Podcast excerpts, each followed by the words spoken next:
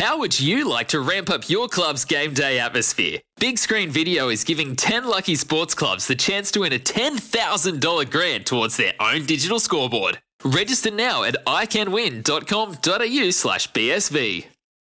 The 10:54 here. NZ update. Your home for everything thoroughbred racing. Visit loveracing.nz. Racing's biggest fan.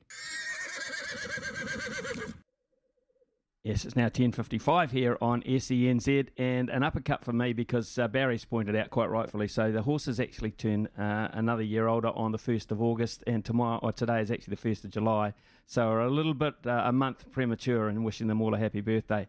Having said that, uh, Louis Herman Watt joins us now. He's already been busy um, in the uh, Sky City already um, and uh, done three hour shift there. And we can talk about the races today, Louis, because there are some running around in New Plymouth on a heavy 10.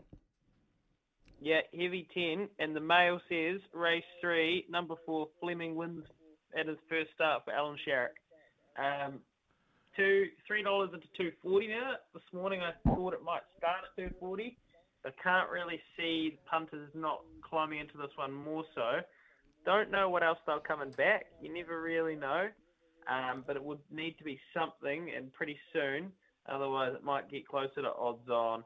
There's a Robbie Patterson runner, but it's drifting, telling me that they're not necessarily confident. And they would have, a lot of these horses in the actually see each other, especially at New Plymouth here, they get to gallop around each other, so they know. They would know. And Fleming is taking a lot of cash. And then Smithy at Talks Bay tomorrow. And uh, look, actually, there's another there's another runner that Allan Sharrock has in. Allan Sharrock has in, and uh, it, look, it was huge in Wellington, and we've been waiting for it to come back to the races. I just need to find it, find what race we're in. Ladies Man is the name of the horse, and it went massive um, first up in Trentham, and I just I just cannot for the life of me find what race it's in. But it is a really talented galloper. Um, here we go, race number four.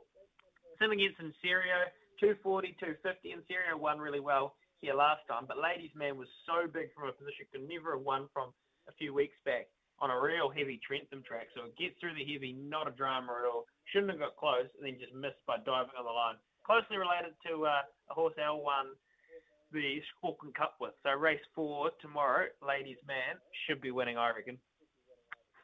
What about the the uh, McDougal Nelson stable? Are they going to go big? And uh, you reckon tomorrow?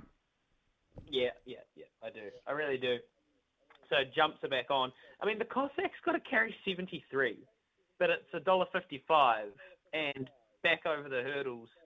I mean, Dr. Hank has been really impressive. Was last start with Waikato hurdles, but I mean, isn't the Cossack just different gravy?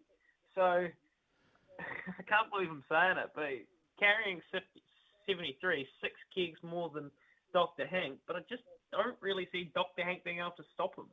Um, and yeah, the Nelson McDougal combines have just been so good this season and every season, really, Smithy. So uh, you'd have to suggest that they're going to be really hard to stop as well. And um, Mrs. Twinkletoes, Emily Farr, Bob Autridge.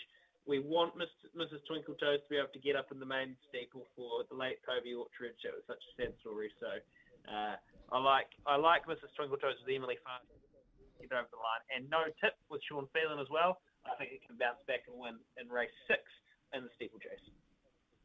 Louis, you have a great weekend, mate. Life's busy. Take this deck. There's heaps to do on it, like um, polishing off this wine. That's tough. Life's pretty good with a Trex deck. Composite decking with no hard maintenance. Trex, the world's number one decking brand.